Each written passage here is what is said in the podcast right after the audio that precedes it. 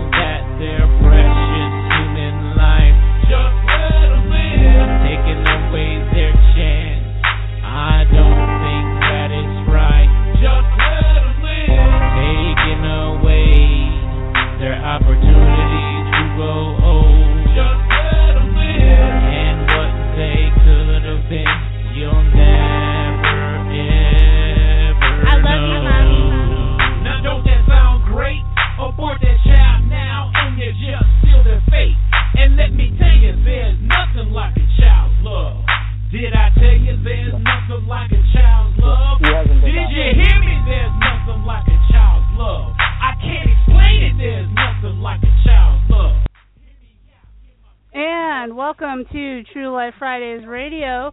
I am your host, Letitia Wong, and it is my goodness, it's June already. And I want to welcome my co-hosts Thomas and Melissa to the air. How are you doing, guys, today? Hey, Letitia, glad to be on. I'm, I'm broadcasting on location out in the wild blue yonder. Well, I hope the weather is good, and the skies are blue, and that Well- wild blue yonder means a good thing. It's overcast, but it's still good. So. Good to be here with you guys again. Amen. Melissa, Yep, I'm here. I miss my Melissa and Devin and little Eliana with her deep dish dimples. Anyway, She's a mess. oh, that just means she's a toddler. That's all. Oh. Well, we are so glad. I am so glad that um, we get another chance to talk about the issues of the day from a pro-life perspective. I want to tell our audience that um, we have a special guest coming up, and I will be talking about her today um, a little bit more in in the coming moments to come.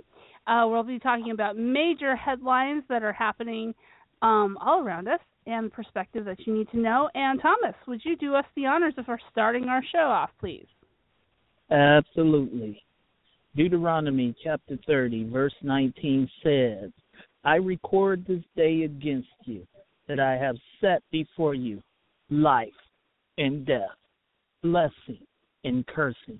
Therefore, choose life so that you and your seed might live. Dear Heavenly Father, in the mighty name of your Son, Jesus Christ, we give you glory, honor, and praise. Father God, we're thankful once again for an opportunity to host another broadcast of TRU-Life Fridays Radio and on True Radio Presents, Lord God. we're thankful, we're thankful for our guest today and that your divine protection has been surrounding her, Lord God. Father, I thank you for Melissa and Letitia, the brains behind this show, the ones this show go, Lord God. Thank you for the wisdom and the vision that you've given them for this network. Lord, we just ask that you bless our guests, bless the commentary today, and just help us to keep our eyes and our focus on you. In the mighty name of your Son, Jesus Christ, we pray. And we thank you for forgiveness of our sins, Lord. Amen. Amen. All right. Well, we have some interesting developments for now. Uh, for since since 2009, people have been talking about Obamacare and how predictable it would be predictable. Looking at other systems in the country, in in the world, I'm sorry, in the world. Uh, actually, yes, in the country we had Romney Care that preceded uh, Obamacare, and how things never really worked out the way they were promised, not as advertised. Uh, so today I ran across this article that was actually published back um, at the end of May, so a couple of a few days ago, last week, and it talks about um, how Obamacare costs have already risen are expected to rise even more for people. And I'm not surprised, and nobody who's talked about Obamacare and the negatives of Obamacare are surprised.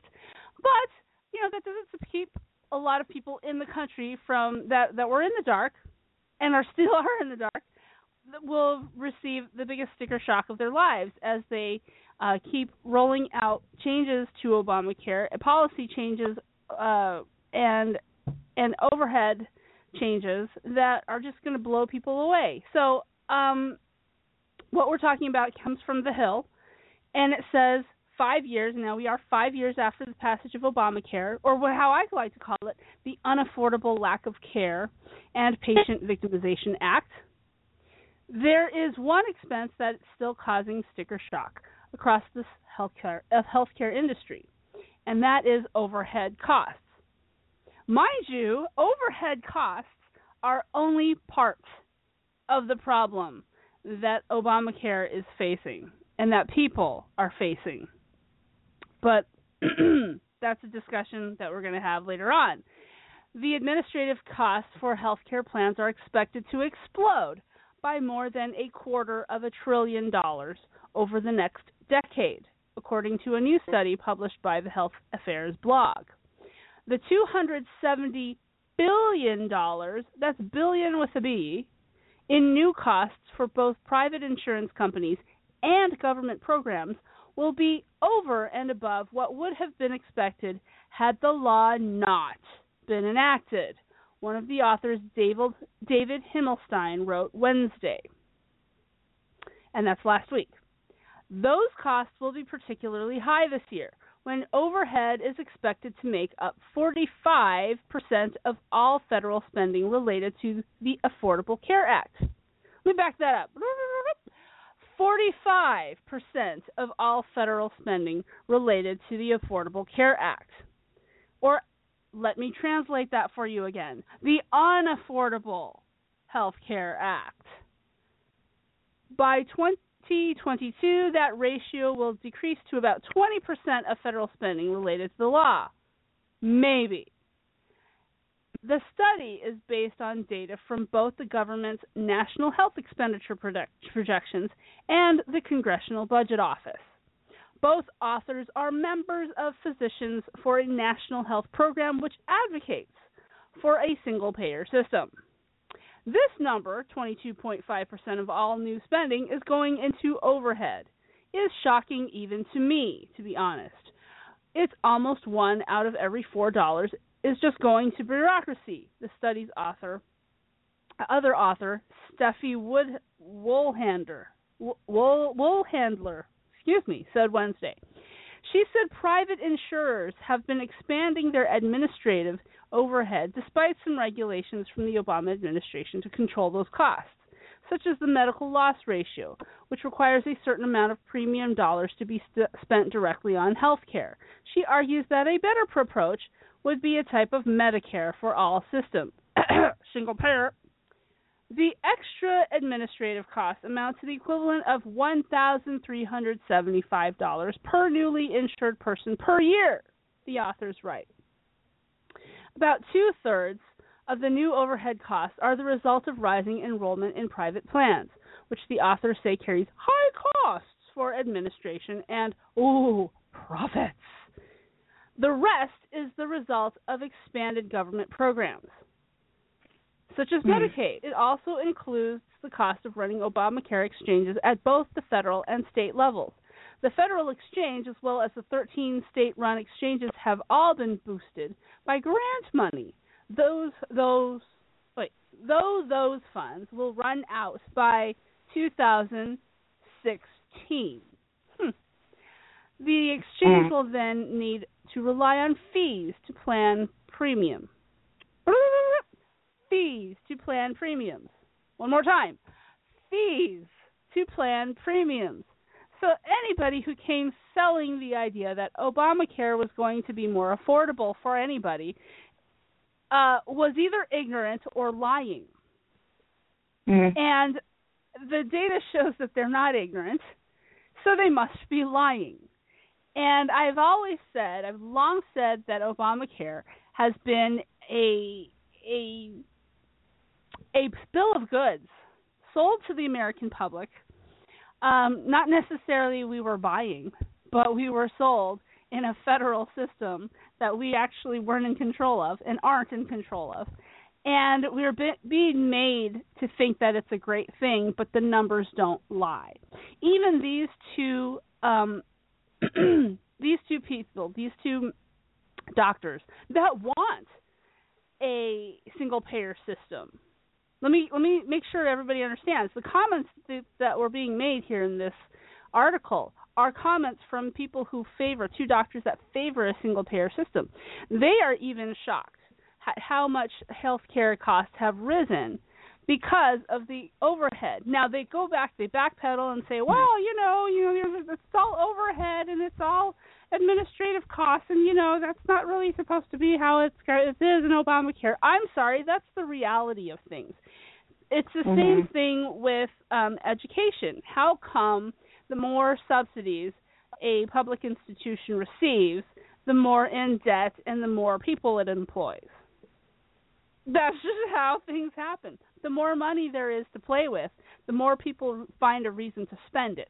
Mm-hmm. And it usually usually goes into administrative costs. It usually goes into hiring people to shuffle paper from point A to point B. It usually goes into uh, studies and um, hiring consultants just to just for really if I want maybe so bold to be a conservative and say to to evaluate people's motives. That's all this money is being spent on. So I can't blame private insurers for taking advantage of of uh, of the way the law is being written and ignoring a certain mandate, saying that a certain ratio of spend expenditure has to be spent on healthcare um, mm-hmm. to boost their administrative costs. Everybody in this economy is looking for a job, and if you can find a way to preserve a job by cost shifting it to a job that isn't really needed, I bet you there's a way for people to do that, huh? Mm-hmm. So what we have going on here is this bare naked reality that that affordable health care will, is never going to be affordable. It was never more affordable than when it was more privatized. Government mm-hmm. getting into the business of healthcare is only and has only made it worse for everybody. Mm-hmm. And I know there's people going to be, oh, there's going to be there's more people insured than ever before. There's how many ever more millions of people that are insured that they weren't didn't weren't insured before. Well, what good is insurance when your access is cut off? There's two ways to get health care. Um, mm-hmm. One is you pay it for it yourself. Another way is you have insurance to pay it for you, pay for it for you. Well, if you're mandated to to have one avenue of that cut off, you can't expect uh, you can't complain when that one avenue becomes a virtual monopoly and costs rise.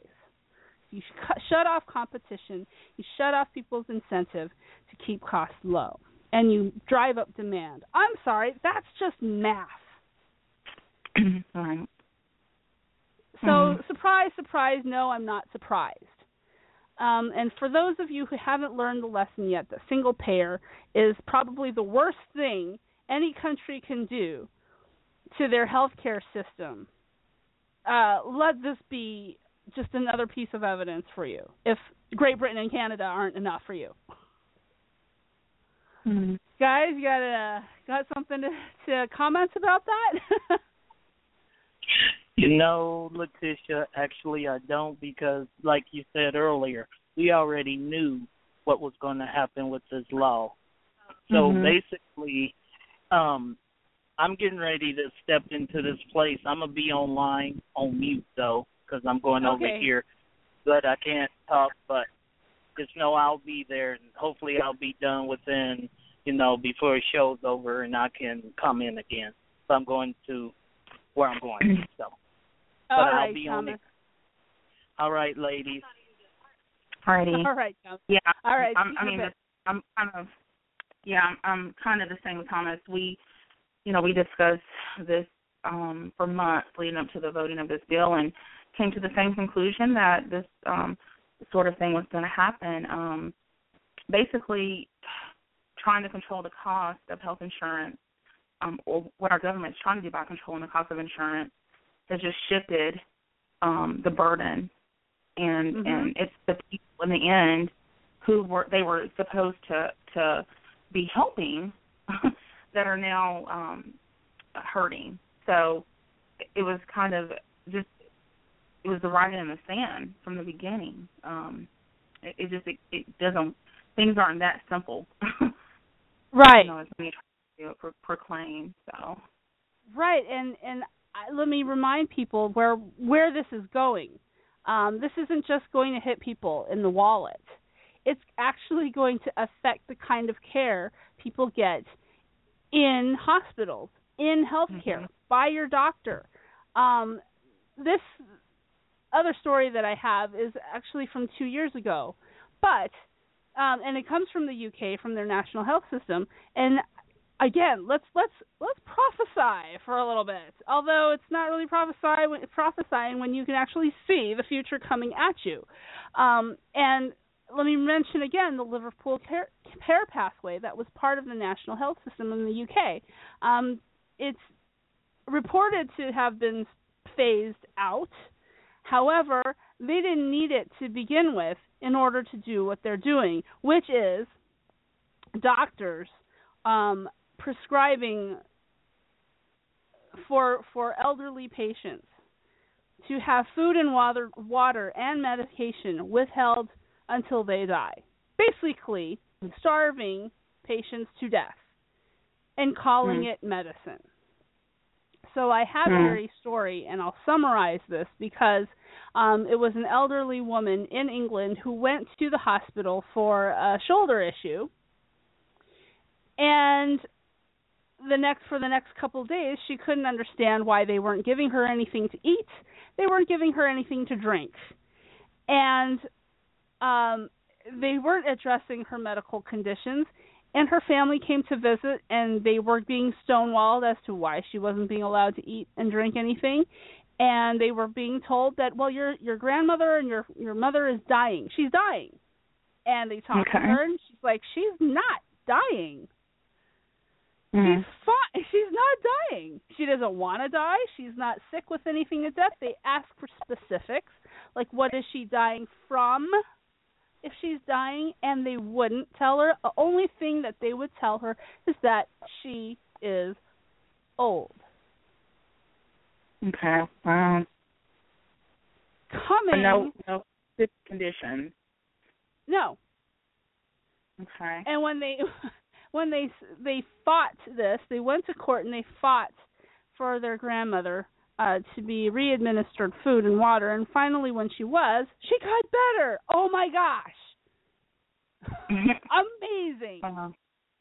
The miracle of food and water. And I mean, um gonna do for you?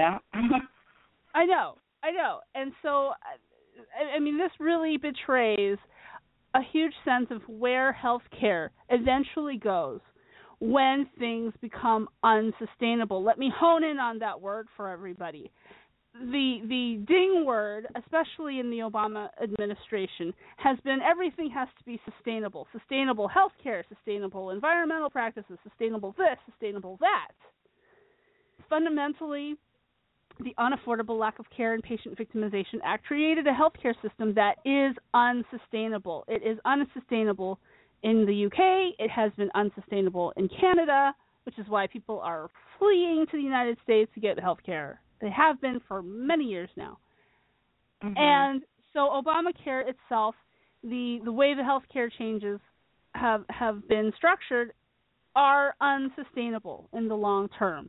And the way you try to remedy that is to have fewer people on it. Mhm. How do you get fewer people? Any way you can. If it means older patients, elderly men and women have to be put on the highway to heaven, so to speak, quickly, which is what the healthcare, uh, what the Liverpool Care Pathway was is nicknamed. Uh, a road to death. Um, th- that's how they're going to do it. Fewer people requiring medication, food, and water means more for the rest of us. And in a healthcare Mhm. system that lacks funds, is bloated in overhead, and takes up one sixth of the UK's economy, uh, I think, you know, this just doesn't make any any logical sense, and it never was meant to. Lots of um, premature and good intentions that were not well thought out turns into a system that is deadly for people that people just uh, that doctors and hospitals just don't care to keep around. Mhm. Don't laugh. Don't think that's not going to be you one day because it is. There's no loyalty that doctors have to preserving your life if they feel like you aren't worth their time. Mhm. That that's um the bulk of it. Um Yeah. when you force yeah, when you it's interesting when you force healthy people into insurance plans, they're going to use it. um they're paying for it. And so um it just creates this uh, just this very unbalanced system where you know these people who really need the, the help are not going to get it. So um, Exactly. It's, Oh, oh. kind of uh, who it's it's who whoever's prioritized in that in that system, and so um, there's like you said, there's no loyalty uh, to those who are not seen as um, beneficial to the system, who Right. are who are sucking in more resources than they're giving out per se. Or you're not clever enough to game it for your own benefit. I mean, not regarding the lady that that aspired to be a model and a, a TV star who was able to get the national health system to play, pay for her breast implants uh, because she claimed some kind of disorder of having too small breasts, you know, and she needed Oh, she needed doctor's help to get bigger breasts. And so she was able to do that. You know, Wow. meanwhile, cancer patients can't get the medicine they need to stay alive. Yeah. Yeah. It just needs to be scratched. I don't, I don't see how I don't see how you can reform it or amend it in a way that that works and that, like you said, is sustainable. So, I um I just say scratch it and um I don't understand the rush anyway um to do this in the first place. Um and uh, oh, oh, it has nothing to do with healthcare. Believe me. Yeah, yeah. There's a lot of factors involved, but I, I definitely think that there, it just needs to be scratched, and, and there needs to be an actual, real solution that can that's that's sustainable and that really actually works, and is just not you know, just ideological in someone's head. So Absolutely. Now let's let's kind of change gears onto something other that we talk about, and you know, okay, I know everybody's tuning in. Everybody wants to know if we're going to address the 800 per, 800 pound trans gorilla in the room, and yes, but we're not going to address that gorilla, not today.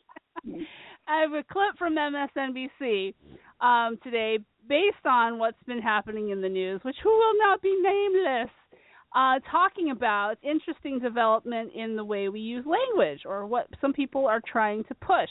I'm going to play this and let you decide, you know, on the other side, what to think about this because um but let me preface this by saying this almost made it as our stupidest thing ever segment today, and it was harder to find something much stupider than this, but I aim to please. So, congratulations, folks! You get this and the stupidest thing ever.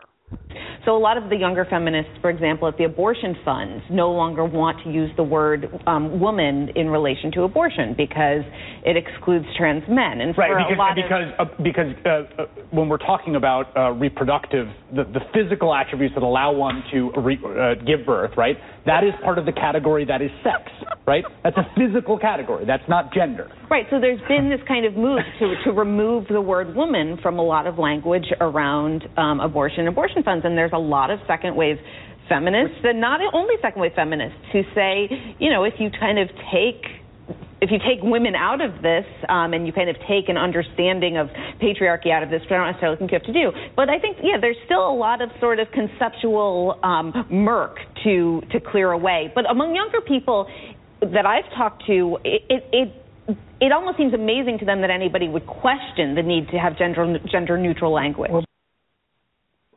Um. Okay.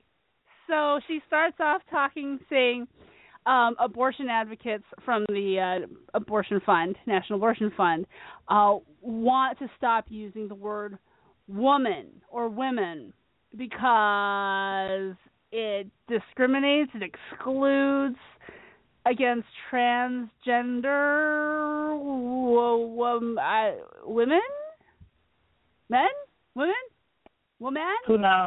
Yeah, I don't know. Run that by I me. I just run that by me to again. and and oh, Chris Hayes just comes through beautifully.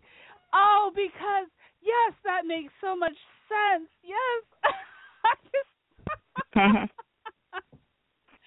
yeah. okay, so let me get this straight. Abortion, which people have said for for decades now, is not a you know men don't have a a say in this abortion issue because it's a woman's issue. It's women's issue. This is a women's rights issue. This is uh, hands off my ovaries, that type, you know, keep your rosaries off my ovaries, blah, blah, blah, blah. And, uh, okay, so suddenly with this injection of, well, what about, what about, and suddenly they're so quick to abandon the use women. So it's not a women's issue anymore? and and suddenly people without uteruses can talk about it. And Yeah, people that's without uteruses can suddenly can suddenly join in. Yeah, because that was the whole. That was that's a huge part of their of their ammo, so to speak. Is you know if you're not a woman, you don't have a uterus, and you don't have anything to say about this issue, just be quiet and go sit in the corner and let us women um talk about this issue or debate this issue. But you have no say so, and so now the lines are so blurred. Who can, you know, who can talk about it or who can't talk about it or who? It, it just comes to show that this is more than it's it's a human rights issue, and so um, they actually have proven, um, or they uh, kind of cut the uh, the foundation from their whole argument. Exactly. I, I it's so to me this is so backtracking, so much backtracking, so much muddled Mhm. talk. Oh, it's a let's take some murk out of this issue. You know what? I thought this was crystal clear for all of the pro-abortion uh, abortion advocates. It is crystal clear. It has been since 1973. So clear that this is a women's issue, this is a liberation issue, this is a women's rights issue, this is this is how to, how women are going to be equal to men. But now Mhm. we have the situation where men are claiming that they are not equal to anybody if they don't become women. and suddenly, as transgendered whatever, they want to claim some qu- kind of kinship with women who have uteruses naturally. Uh, you know, Mhm. so so yeah, so let me let me pound my fist in the air for yes, abortion for women who never had uteruses because they were born with testicles instead. Uh sure. Mm. It doesn't it doesn't doesn't quite work, does it? no, I don't think so. But Mhm. Let's uh let's take a break. Uh, after the on the other side of our break we're going to have our guest Juda Myers she comes to us from Choices for Life. She is a good friend of our show TRU-Life Fridays radio.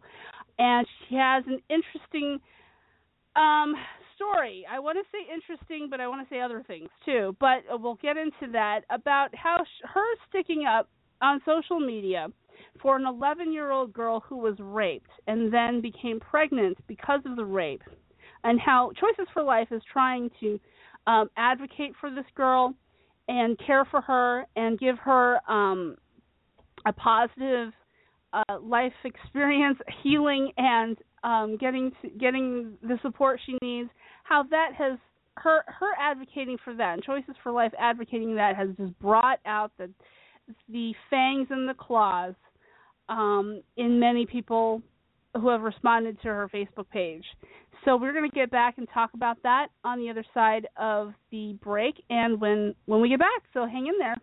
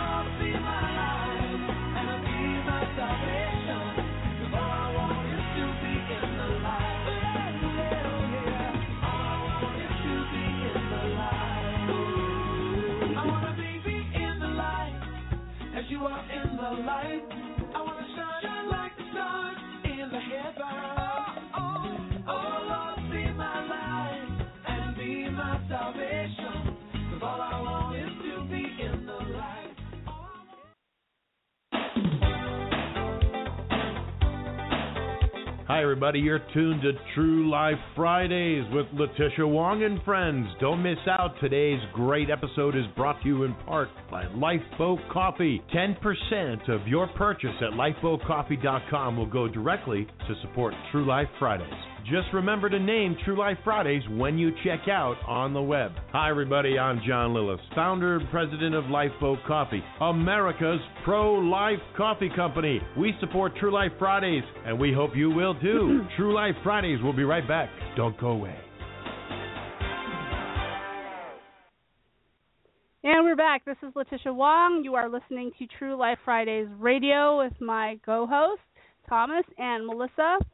And we were talking about before the break um, our guest coming up, Juda Myers from Choices for Life. Juda has a wonderful story, and really briefly, um, she is herself a child conceived uh, conceived of rape when her mother was raped, and you know we just we had a conversation uh, long ago about where that took place, and I swear it is not a mile from my house.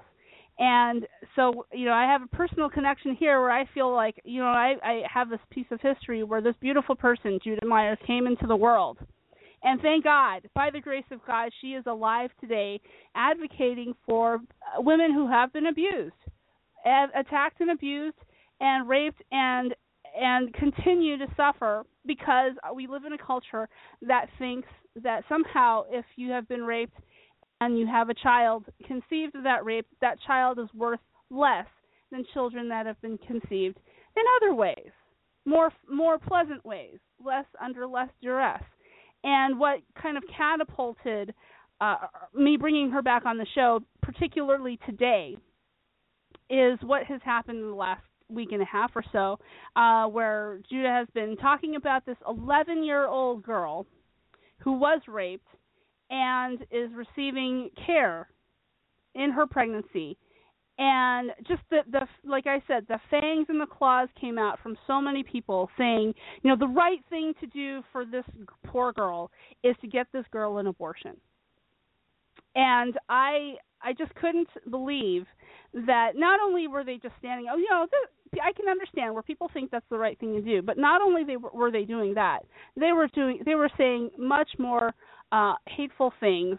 And with me today is Juda Myers from Choices4Life. She's here to tell us about that story and kind of what we can learn about uh, how to interact with people uh, at large, what you can expect, and you know just kind of lessons from what's happening in all this. So Juda, welcome to TRU-Life Fridays Radio. It is good to have you back on the air again with us. Thank you so much for having me. I'm I'm always excited to be on your show. You are just a fireball, and I love it.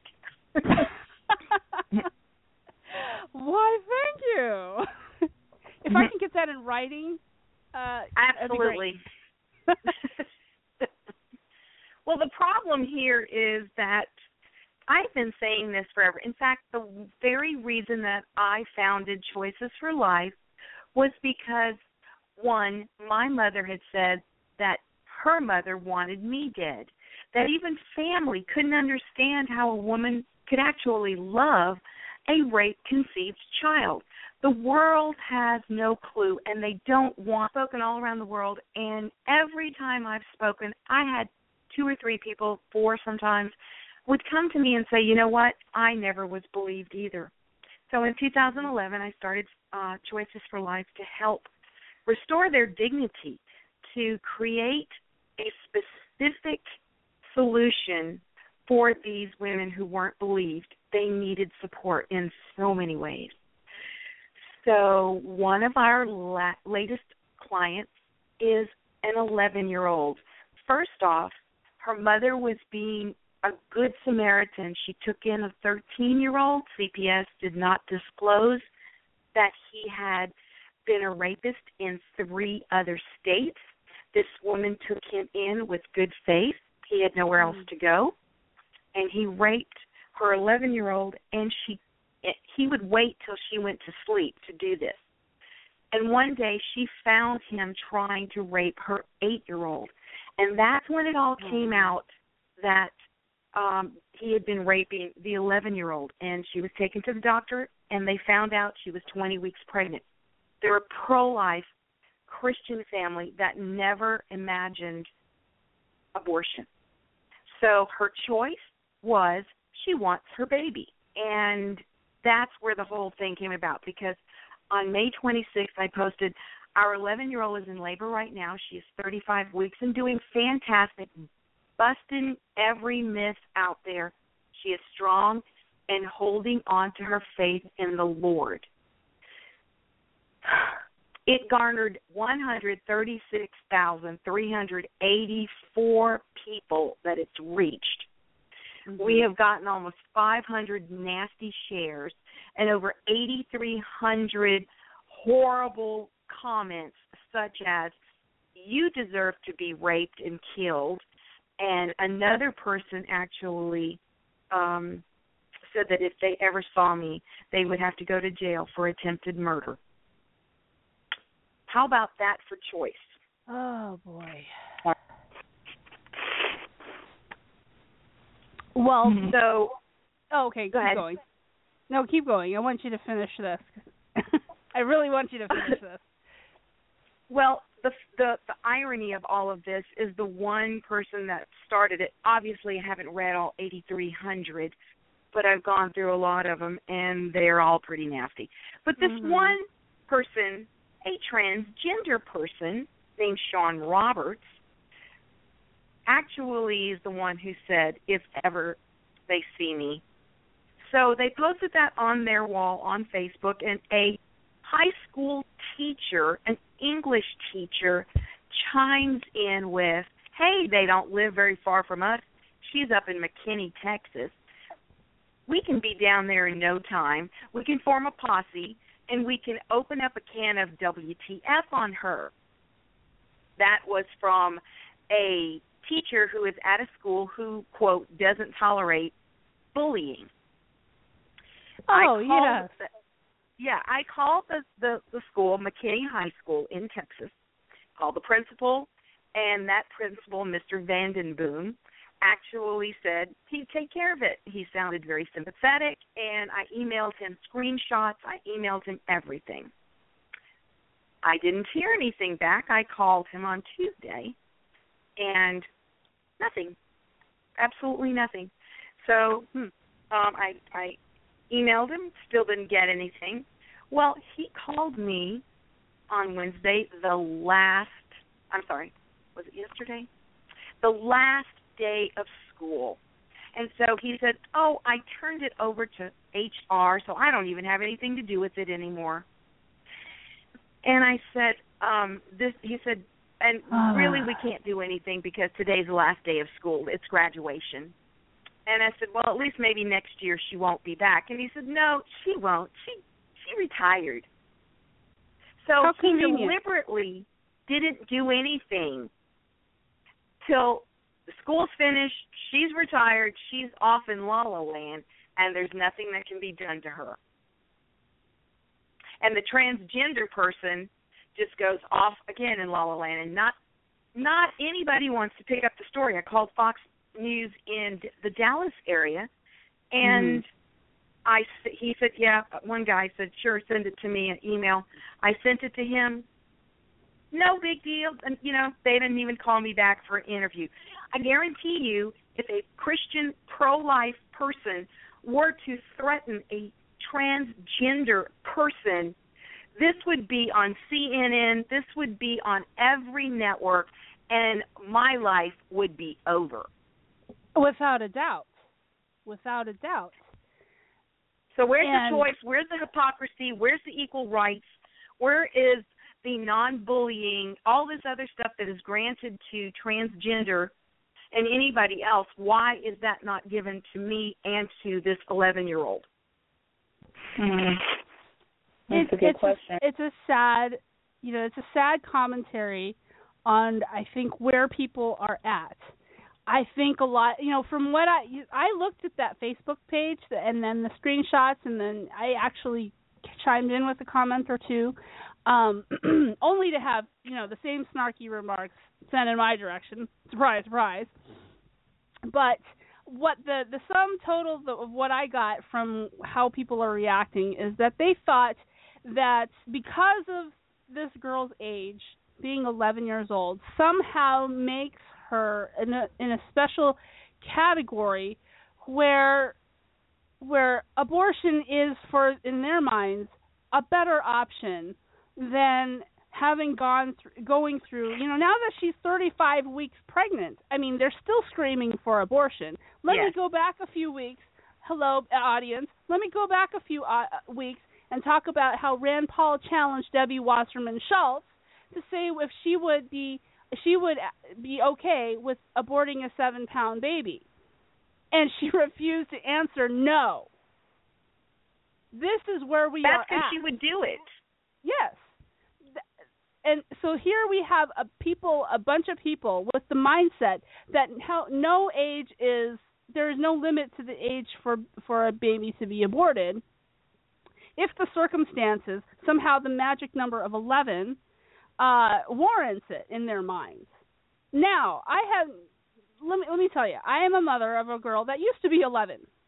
She's smaller than the rest of her classmates because we are smaller people, but that was fifth grade and I would be at the school every day to pick up my daughter in fifth grade. And there are fifth graders.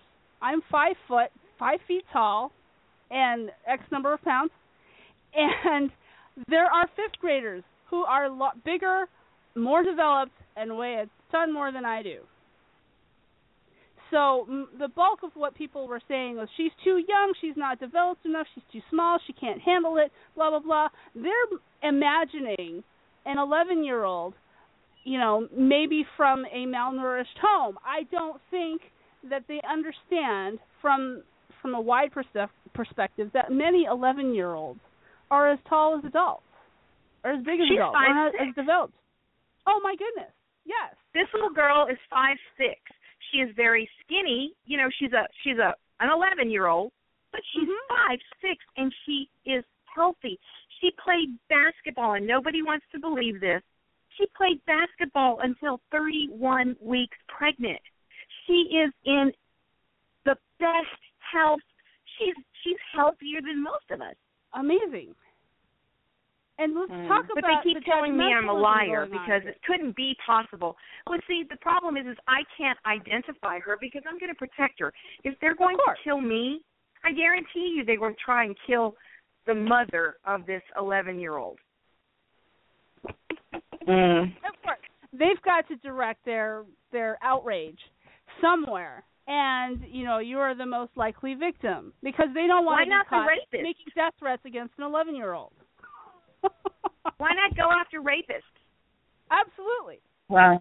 hmm You know, Yes. I put up another poster on here. Um, uh, it's a, a little girl was conceived in rape. Her name is Esther, and um, it says "Hands up, don't abort the rape conceived." She has her little hands up. She's precious. She was um, she was mm-hmm. born to a I think she said 16. She was 16. Yeah, I made a mistake in here, but it was she was 16 years old when she gave birth. Do you know that people are saying it's despicable that she was born? I mean, the child mm. is alive and healthy and beautiful, and they're still posting hate stuff that I have to ban people. What is wrong with Yeah. people?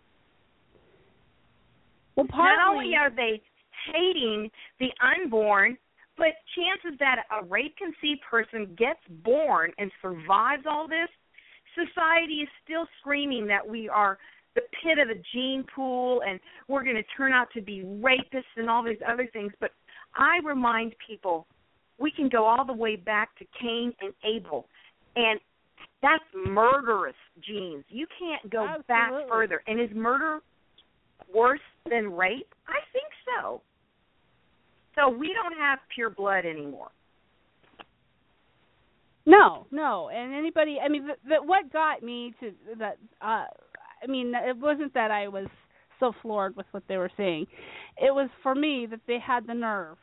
Um, this this eight thousand people had a nerve, the nerve to say that they had the best interest, the better interests of the eleven year old in mind when they were saying that she ought to be to to have an abortion.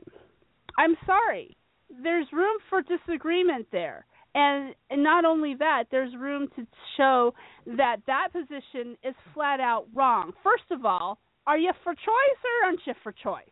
The 11 year old and her family has have decided to keep the baby. Anybody for choice Yes. here? Anybody for yes, choice? Yes, they're going to keep the baby. Please. They're the mother is going to raise the baby. She said that her daughter will not have to have any responsibility as a parent whatsoever. She's going to raise her granddaughter right alongside of her daughter, and it's going to be it's going to be a great situation because this mother is perfectly capable of raising the two of them. Mhm. Hmm. Absolutely. here here's the, here's what I'm asking. Anybody here for choice? All these people who are saying I'm for choice, where is the choice when they're breathing down this situation neck, demanding that the right thing to do is abortion? Sorry, they have chosen. Why can't you say I support that choice if you're for choice? Suddenly, all all this talk about I'm for choice, I'm you know the choice of the women to decide. Suddenly, it's it's it's their business to tell people what to do when if people decide not to have an abortion, it's uh it, or decide to have an abortion, it's suddenly no one's business to talk about. But suddenly, it's everybody's business to talk if you don't choose to have an abortion. The hypocrisy And and, they- the and the contradiction cannot be more stark. they are saying that she's not old enough to choose to give life, but had she can't make any decision on her own. That was some of the the rhetoric going on there. But had she chosen abortion, suddenly she's smart enough to choose the wise thing. You know, so it is Exactly. completely Exactly. opposite. Exactly. Yes, and that's the point that that I just kind of want people to understand here that an 11-year-old is old enough, supposedly old enough to go to school and tell a school nurse that she needs an abortion and not have doesn't need to tell the parents without par- parental notification, get an abortion, you know, been there, done that, gone through the whole thing and go back to school and everybody's like, "Yes, yes, yes." And then but when you turn around and say this an 11-year-old wants to keep the child and have the child, suddenly she's not old enough to make that decision. She's incapable of making that decision. I and would we, like to and the pro-abortion community needs to make that decision for her. Right. And you know what? I would like to say on all of the posts as well, they're saying that it's going to ruin her life. She'll never have a life, all this other stuff. Okay, so for starters, her innocence has been stolen from her. An abortion will never unrape her. It will never do anything. But a baby, as I've been told by hundreds of mothers, gives the child, gives the person, the mother, a whole new outlook. One person, Anna Ritchie, who's on our board, said that that child, when she gave birth at 13, that child gave her a reason to continue living. Because after rape that young, they weren't thinking they wanted to live. Second Mm. off, every teenager that I have worked with has been one, a straight A student. They have not skipped a beat. They have had support from family and from Choices for Life. They have continued with their education, and one of our, um, I call her my poster girl because she's amazing, and that's Callie. Callie has uh, graduated early and is going to go to college to become a veterinarian. How has that baby ruined her life? It has not changed anything except now she has a life to live for.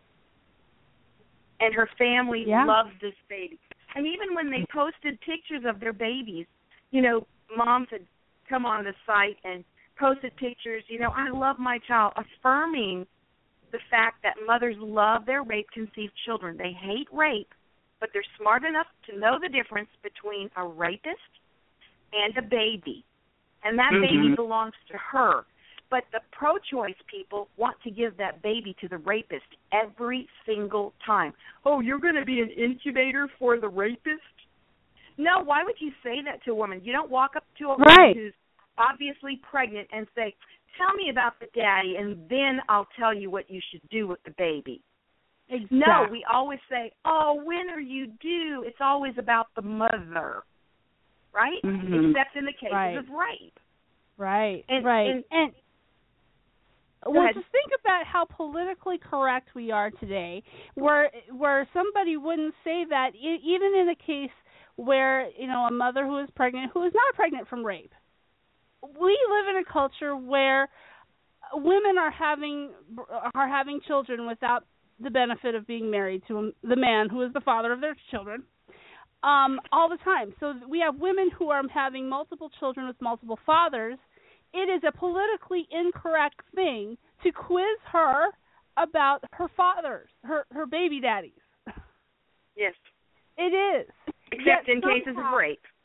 And then they Yeah. will spray paint like um Callie, her her house is spray painted with all kinds of vulgarities. I mean it's they called her a whore and a liar. Well, let's back up. If a whore did give birth to a child, everybody would cheer, as we should. You know, she chose life. But if you are a rape conceived child, that mother is going to be ridiculed and attacked. Nobody could love that baby.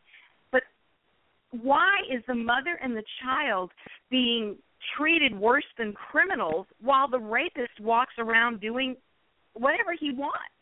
Right. While at wrong the with same this time, picture? while at the same time, these people claim to be so concerned with uh, Right. with these pregnant mothers' welfare. You know, you cannot, on the one hand, say that you want what's best for them, and on the other, call them names, derogatory names, sexist names,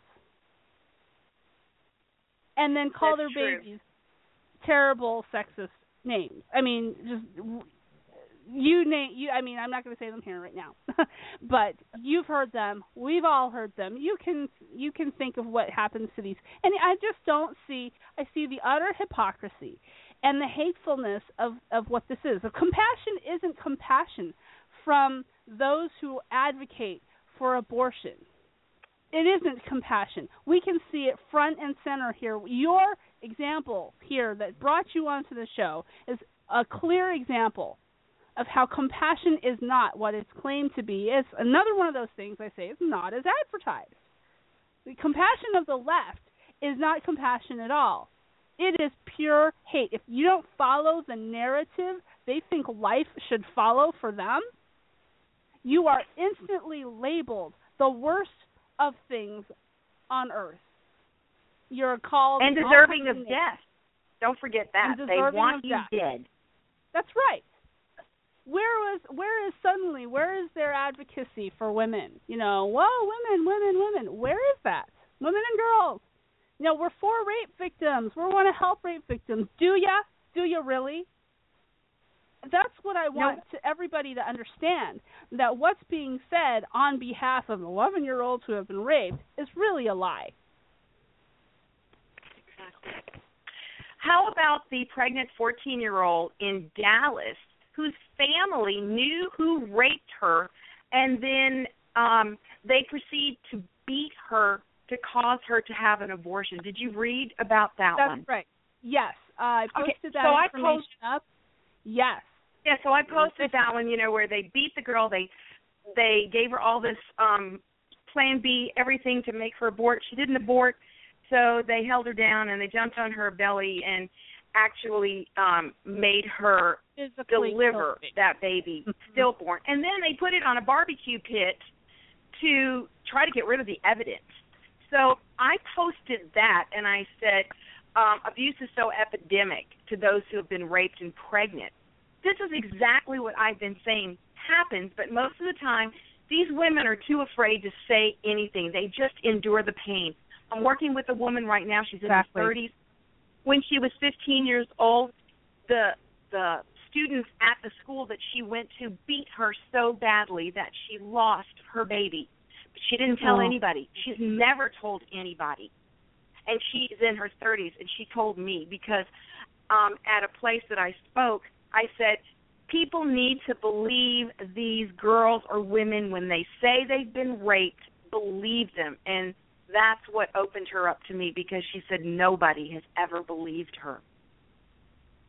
And I don't know what it is, but even families will attack the the girl. Mothers will attack the girl. I'm so um so happy to say that the the girls that I have worked with, the mothers have been right there for their for their teens. Some of the others I've worked with, like I had one one mom, she was um in her 30s and she said that her mother actually accused her of trying to steal her husband when she was 7. What is wrong Oh, with good, people? good lord. Oh gosh. So on this post that I did, I, I posted about the pregnant, um, the 14 year old in Dallas that was beat up.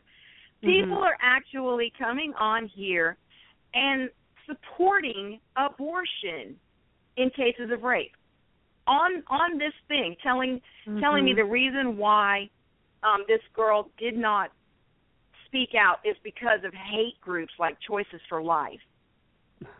How does a person get so blind and twisted to come up with that?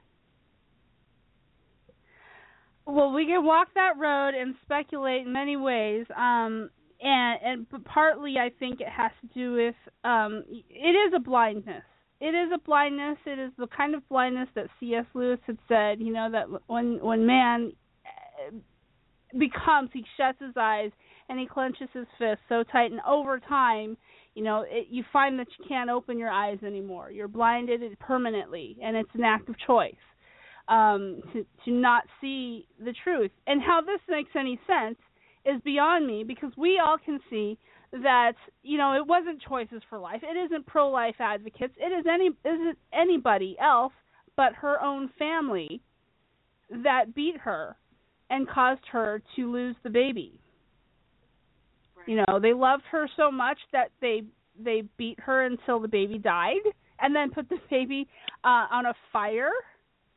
Is that out of love? No, actually that that article that you had posted that I had posted had said specifically they were afraid that the 14-year-old because she had been raped and pregnant would cause the, them to lose their other children in the house.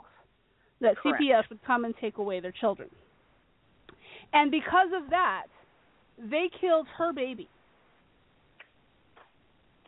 And you know, Right. I'm not going to go into all the situation, all the details of how that ever makes sense to anybody, but it did to them at the time. It did so much that it caused them to attack her. And this is, I think, this is a sickness of the mind. It is a sickness of logic. It is fundamentally uh, a, a product of a, a of a culture that says, "Hey, abortion is okay in certain circumstances." And when we and start you know, opening even that the door, clergy is saying that. Billy Graham Mm. has said it. There was another um oh gosh, uh what's his name? Bishop Paul Morton, I think his name was, called us demon seeds and God didn't have anything oh to do with yes, that. we talked about. I, I can tell you nobody makes life except God. Satan doesn't have any creative abilities. And I ask people, will you deny God my praise? Most of my peers who are conceived in rape love the Lord. Firefighters, um, military, saving lives. You know, people listening right now, somebody conceived in rape could have saved your life, and you'll never know it because most of us are silent because of the Amen. abuse that we have gotten. We're walking around, you have seen us. There are thousands of us, but nobody wants to talk about it for fear that Right. they will get treated like that 14 year old. Oh yes. But here's now, something- uh, here's something exciting. Okay. Um, this is so exciting to me. Blew me away. A pastor sent um, a verse to me and said, I didn't know if you knew this or not. Now, backtrack a little bit, and you know that um, Monica Kelsey and some of the other people have been literally saying, shame on you to the lawmakers who are putting in rape exceptions, who are Mhm. making laws that say, and then you can kill the baby. So we have been saying literally those words, shame on you. All right. So this pastor wrote an email to me and he said, um, in First Corinthians one twenty seven, and depending on which which um, translation you have, it'll say, um, God chose the foolish things or the base things or the lowly things of the world to shame the wise. Okay, so he said the word that's base or lowly foolish in Greek Mhm. means, quote, of no kin or illegitimate birth. Mm. That just floored me because Wow. here God is raising up the rape conceived and our mothers for the first time ever on the planet ever because there has never been one society, not one culture that has embraced the rape conceived. Every single culture has tried to kill us. Every one of them, and sometimes they kill our mothers. But Mhm. here's a verse in Scripture, and we're rising up now and saying, enough is enough. For the first time ever on the planet? Really? Boy, that just gave me goosebumps. And then um, I am putting together, it's called Freedom March, Breaking the Curse. Because what most people don't know is that in 1966, May 8th, is when abortion became legal for the very first time on American soil. And it was only to kill the rape conceived. And there was an extra little twist um, to the to the background of this because a lot of race problems during that time. And if a white girl decided to have sex with a black boy and she got pregnant and the white family didn't want that child, she could scream rape and they would take her Mhm. down and have that baby killed. Mhm. So this is a double whammy. This is a double whammy for the rape conceived and also for for for a race that was trying or they were trying to eliminate.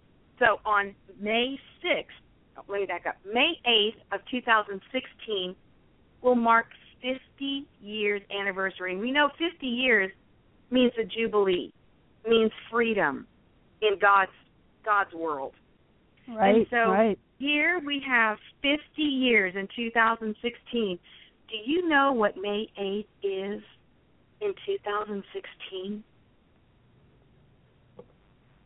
It's Mother's Day. I think Day. you're going to tell us. Oh, it is. Mother's Day. How ironic that the the very anniversary that depicts freedom, freedom from abortion, is going to be on Mother's Day. Woo! And he's Amen. going to use rape conceived to break this curse. Amen. So we are going to to form. Um, we're going to have a rally in Jackson, Mississippi, where this thing started, and we are asking everyone to prayerfully consider joining us because this is a matter of life and death. That we end abortion in this country and we start with the root instead of using this rape conception thing as a foundation for all the laws we're making, you know, the negotiating tool, we are calling people to stand together and end this curse. We're going to march once around the Capitol, and we are going to honor mothers who have conceived in rape and chosen life, and we're going to honor them as heroes Amen. and that's going to be May 6th of 2016. And if um, if people want to know more information, you can always go to choices the number four life dot org to keep keep tabs of it, and I'll have more details as we get closer. But um, I it just blew me away to to know all of this, and I just found this out all in the past two weeks. it's just blowing me away. Cool. Very awesome. I am looking forward to that and learning more about that and having a chance to talk about more that more here on TRU-Life Fridays radio.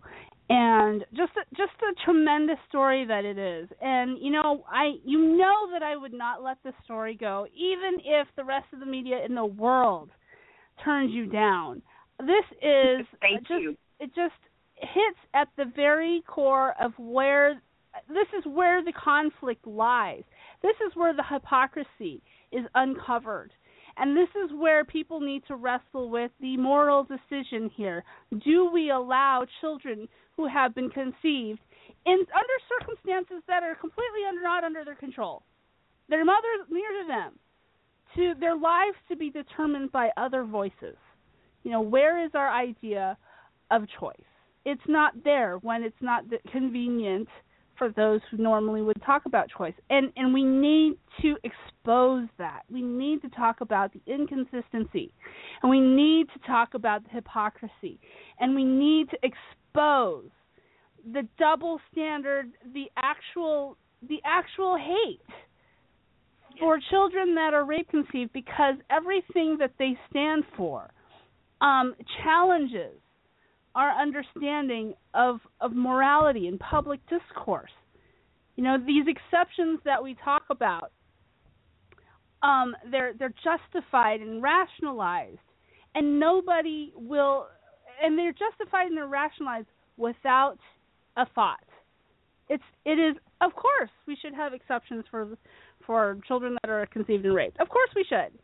You know, we we need to have laws that protect the unborn, but accept those. I'm not for exceptions. I don't think TRU-Life Fridays Radio, none of our hosts have ever been for exceptions. Now, how that works out in our country, may, we may have differences of opinion of how that's going to come out in our in our laws, or not come out in our laws, and how to fight that. But all of us, and I think I speak for all of us, have never been for exceptions. We will never be for exceptions. And you know, one of the things that we try very hard to talk about it, are those that this is a small minority, but it is a very important thing to talk about it because we don't want to leave anybody out. There's We're not a small minority. No, let me just well, let me switch this. Oh, it's not here- a small here's the thing. minority because there are so many that nobody even knows about. You know, people are just hiding the fact that they had a rape conceived baby. But let's just say all the the one percent that were aborted, if you take fifty five million, that's a conservative number, five hundred and fifty thousand people died. So that's um like Tucson or Albuquerque or Yeah. Las Vegas or Baton Rouge or you know And and, and uh, thank you for reminding me about a point that about something I wanted to ask you about. How many of your of the people associated with the women associated with Choices4Life that you know of didn't find out they were um, children conceived in rape until later in life? Huh. How about me? There's a few Yep. of us. Um, I was 48, and it was devastating because I felt like, um, you know, I felt like the entire world's disdain and horror were on top of me until I realized, you know, somebody said, "Who were you yesterday before you knew?" Uh, oh yeah. This is a this is all in our head because Mhm. the day before I found out I was a successful business owner. I had a husband who loved me. I had children. I have a life. I have friends, parents who loved me. I had all that that everybody else has. But the minute I learned I was rape conceived, suddenly I was about to commit suicide. So Mhm. the people who are um, putting this uh, stigma on the rape conceived and our mothers, you're actually promoting suicide. Because Mm. had I lived in an environment, you know, our country, who or any any culture that does not believe that a rape conceived child is worthless, I wouldn't have thought of suicide. I was a Christian, and had I not been a Mhm. Christian, I would have committed suicide without telling anybody. The force was so devastating. I've never felt anything so fierce in all my life. Mm. And the stigma does does push people. Um, and the ones who are pushed to abort their babies are more likely to try and commit suicide than if they just, you know, oops, I found myself pregnant.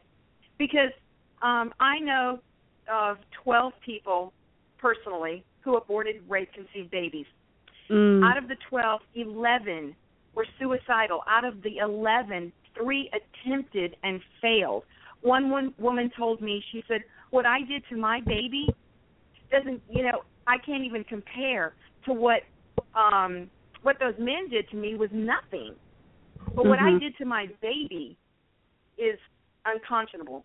And I'm a murderer. Oh. They're rapists and murderers are worse. She was a police officer and she Oh, listened to the lies of her peers.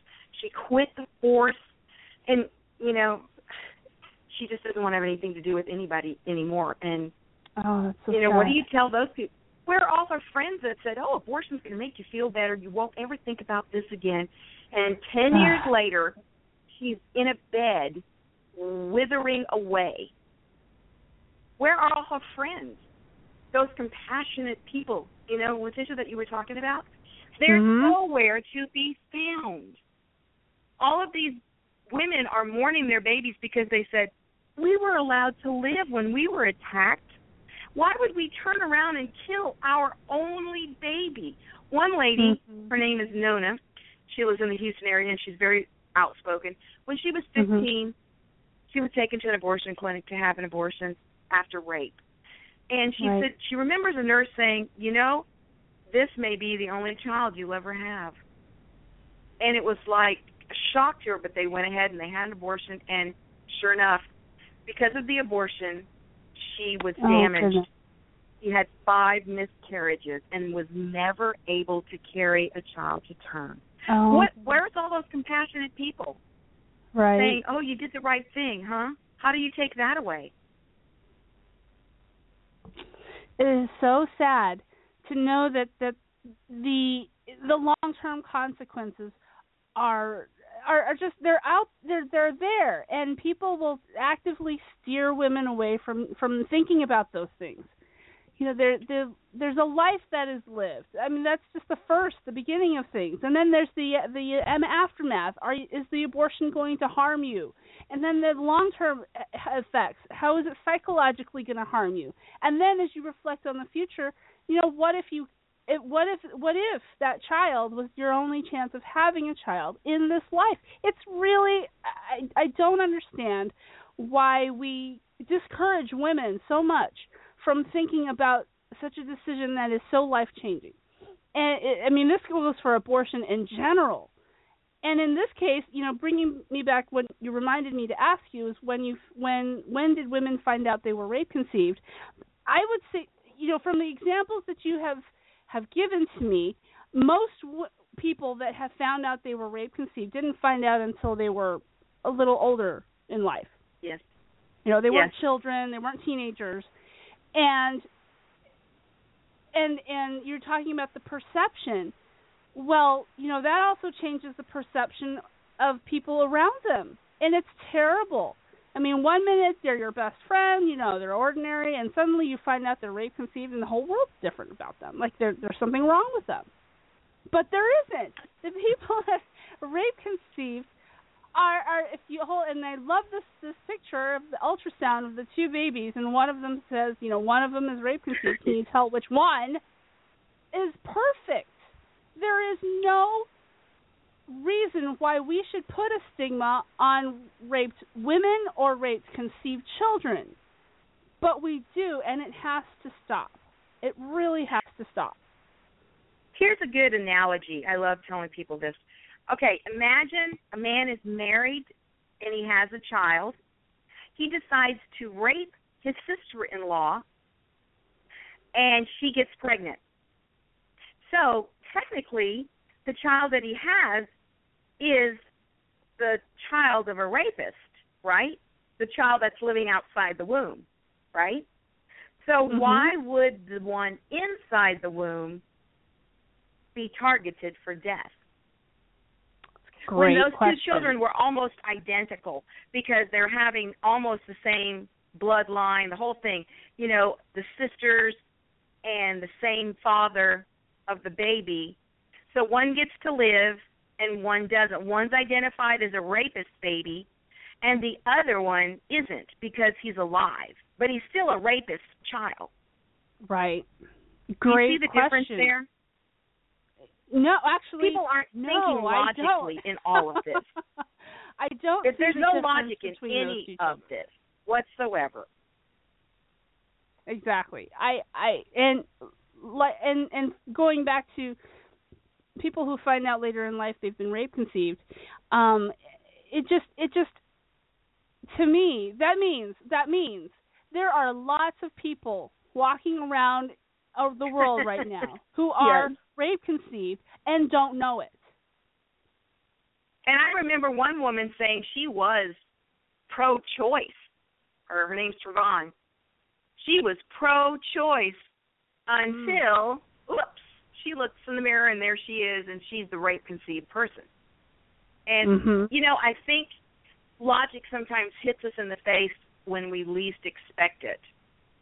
You know, because you can't you can't be um pro-choice and believe that you should die. Well, there are some people, sadly, who believe it would have been okay if they would have died because they didn't know any better. I that's kind of the one of those stupid arguments. I Right, right. you know Rebecca Kiesling. Her Yes. story really just is up in the face of the choicers because her mother was raped by a serial rapist and she wanted an abortion. She was in Michigan and uh in Michigan it was not legal to have an Mm. abortion. Mhm. And so her mother thought about going to a back alley abortion uh clinic, but she chickened out and she gave birth to Rebecca, placed her for adoption. Fast forward many, many, many, many, many years, Rebecca meets her mother and her mother readopts her and is so grateful that she did not abort her. What are you Mm. going to tell her when her mother is so grateful that quote she was forced to give birth to a rapist baby? Mm-hmm. See, we don't. people want to play like they they're God. They know what's going to happen. People don't know what's going to happen in five minutes, much less going to happen in the duration of somebody's life. It's just arrogant. It's judgmental. Let me put it right out there and tell people it's judgmental. You know that word that we're not supposed to be? yes. It's judgmental. It's being it's used to clobber Christians like us who are accused of being judgmental all the time. But that is the most judgmental thing you can do is to determine the worth of somebody before they're even born because of the way they were conceived. How much more judgmental can you be, possibly be? You can't. Everything else is That just a detail. judgment, and it's a judgment of death. Yes. But how much I mean, we're looking at somebody and we can think of no positive reason for this person to exist. That is judgmentalism of the highest order. It's like you were talking earlier about people not being given food and water and just left there to die. Mhm. That's our society. This is we have fed people the garbage of survival of the fittest for so many years. That's where we're going. And people hated Hitler for his Aryan race, but we're no better. We're doing exactly the same thing except we are using um just a slight differentiation of the equation. We are no better than Hitler determining who will live and who will die. Exactly. And it's it's it's based on preference, total preference. Whoever happens to be in power has the most power to determine who lives or dies is the one that gets their desires met.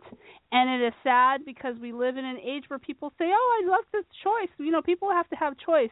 You know, that choice has to conform with a certain ideology before it's okay, according to them. There really is no freedom to have a dissenting point of view. There really is no choice and you know i'm sad to say that that our country has allowed people with this kind of mindset to be in the places of power in our media in our um pl- our public offices in in the people who write our textbooks teach our children and even preach to us on sunday mornings you know we allow them to have this place of power and to tell us these things these lies and then we sit at home and we don't challenge them. That is not acceptable. Not in a country where we are told in black and white uh, that this is our right. In this country, we have a right to dissent. So, ladies and gentlemen, you know we dissent from this uh, point of view. We do, and we have a right to, and we should because people's lives are at stake. Um, so um, we're getting kind of late in the hour. I want to thank Juda. Um, you know this is still an ongoing thing. So please keep us updated as to how things develop. Is there going to be any kind of legal action taken against anybody? We um, filed charges against somebody, and the police basically um, said that they were going to file it under terrorist threat and didn't know how it's going to proceed. Okay. So I don't know what Wow. that means.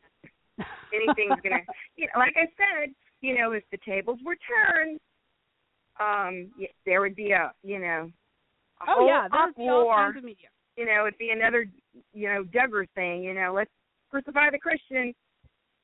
you know, just Absolutely. I, I totally agree with how this is playing out.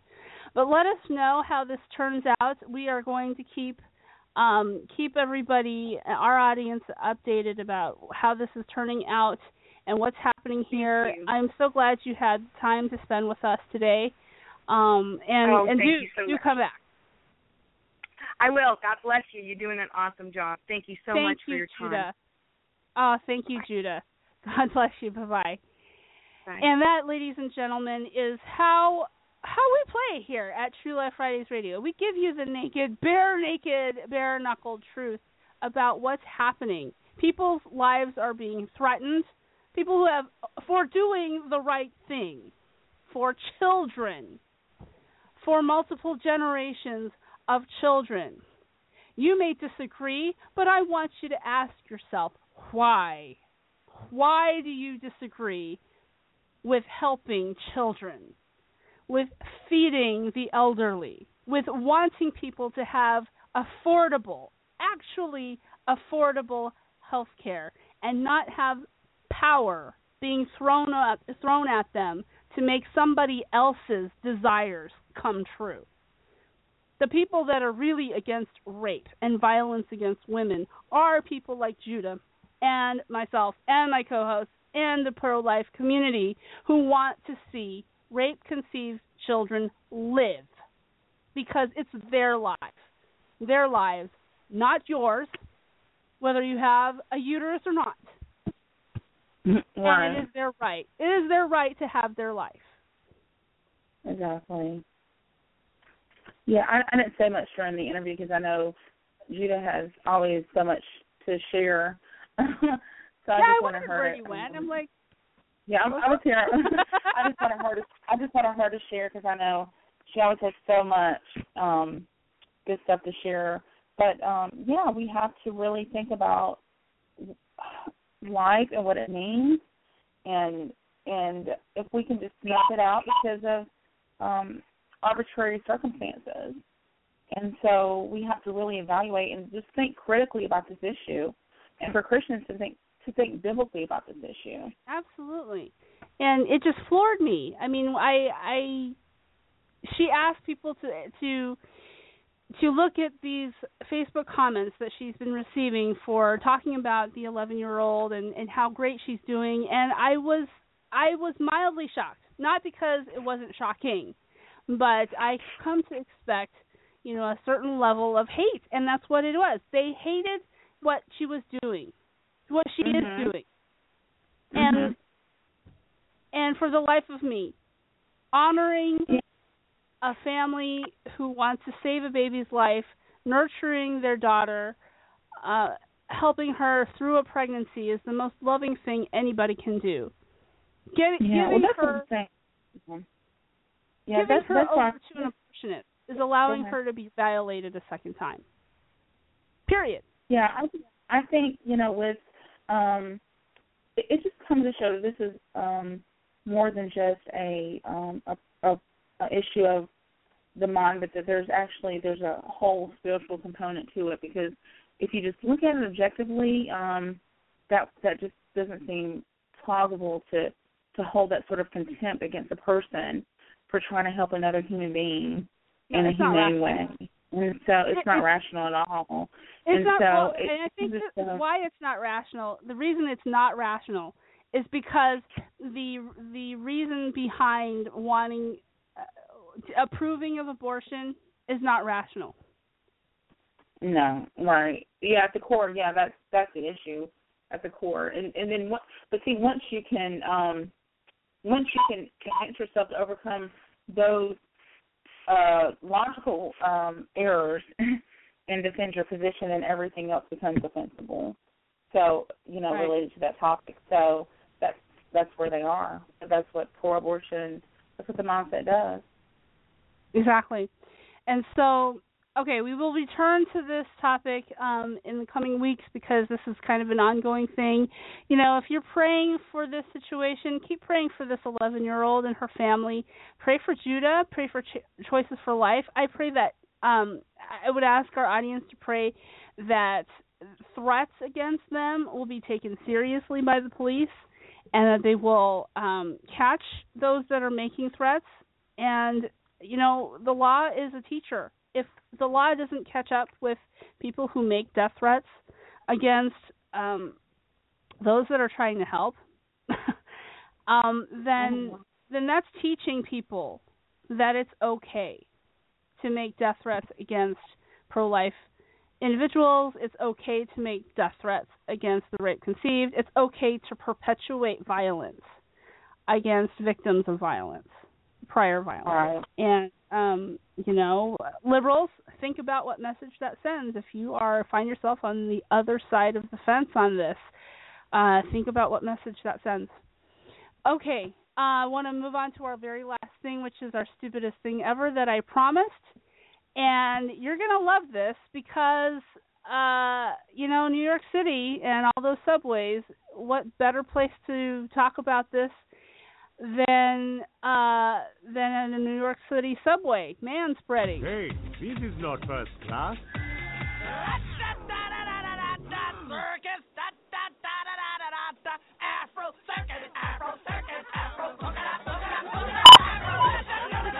Okay, so in New York City, two individuals have been arrested in a new city ordinance that forbids men, in particular, talk about a sexist law, men in particular from man spreading. What is man? In January, the Metropolitan Transit Authority rolled out an ad campaign reminding men to close their legs while seated on public transit. Even actor Tom Hanks was publicly shamed. You're now the face, you're the new face of man manspreading. All right, this pisses Is this- me off. I was accused of manspreading because it looks as though I'm taking up two seats. And hey, internet, you idiot. the train was half empty. The train was presumably also not crowded when two Latino men were allegedly arrested for manspreading on May 22nd at 12:11 a.m. According to a report released by the Police Reform Organizing Project, this marks the first time manspreading led to an arrest. So, man spreading, thou shalt not in New York City. And let's just talk about this as the most stupidest thing ever because number one, like I said, it is the the most modern example of a totally sexist ordinance ever, which also makes it the most stupidest thing ever. What do you think about that? Um, yeah.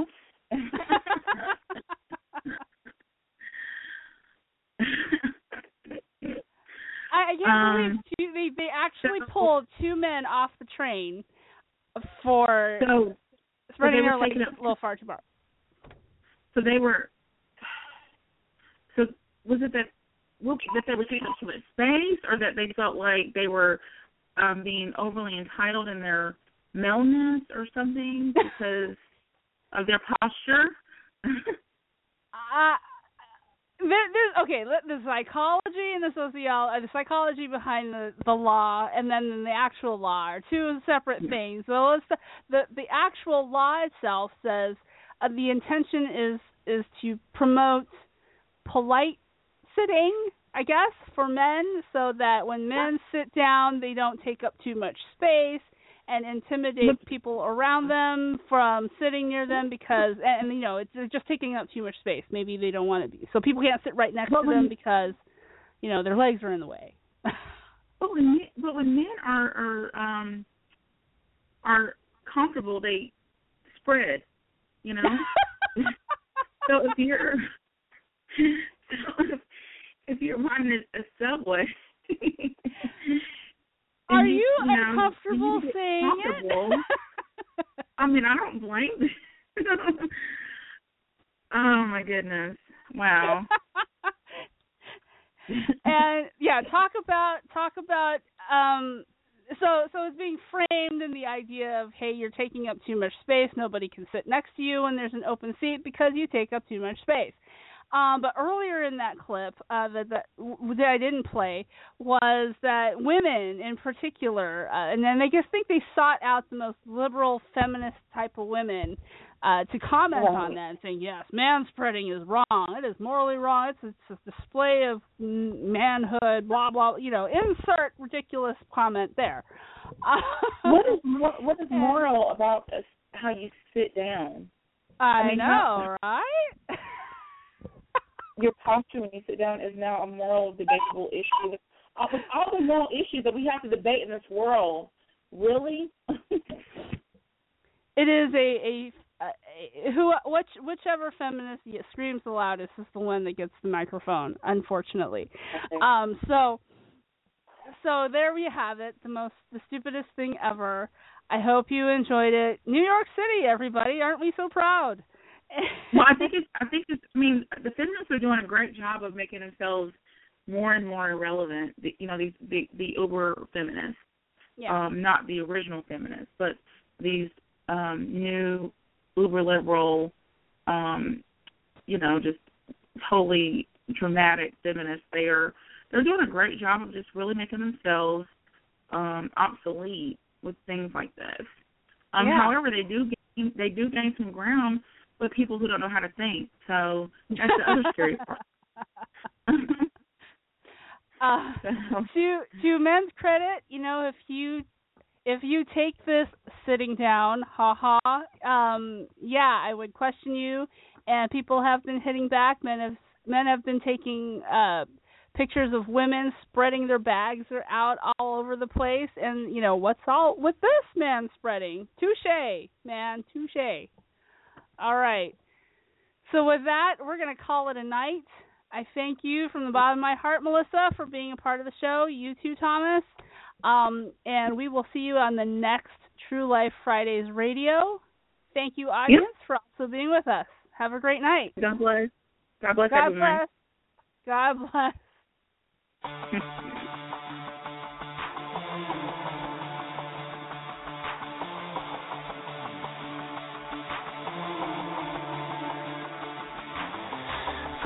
hands up open wide. Put your hands up side by side. Age don't matter like race, don't matter like place, don't matter like what's inside. Let the kick drum kick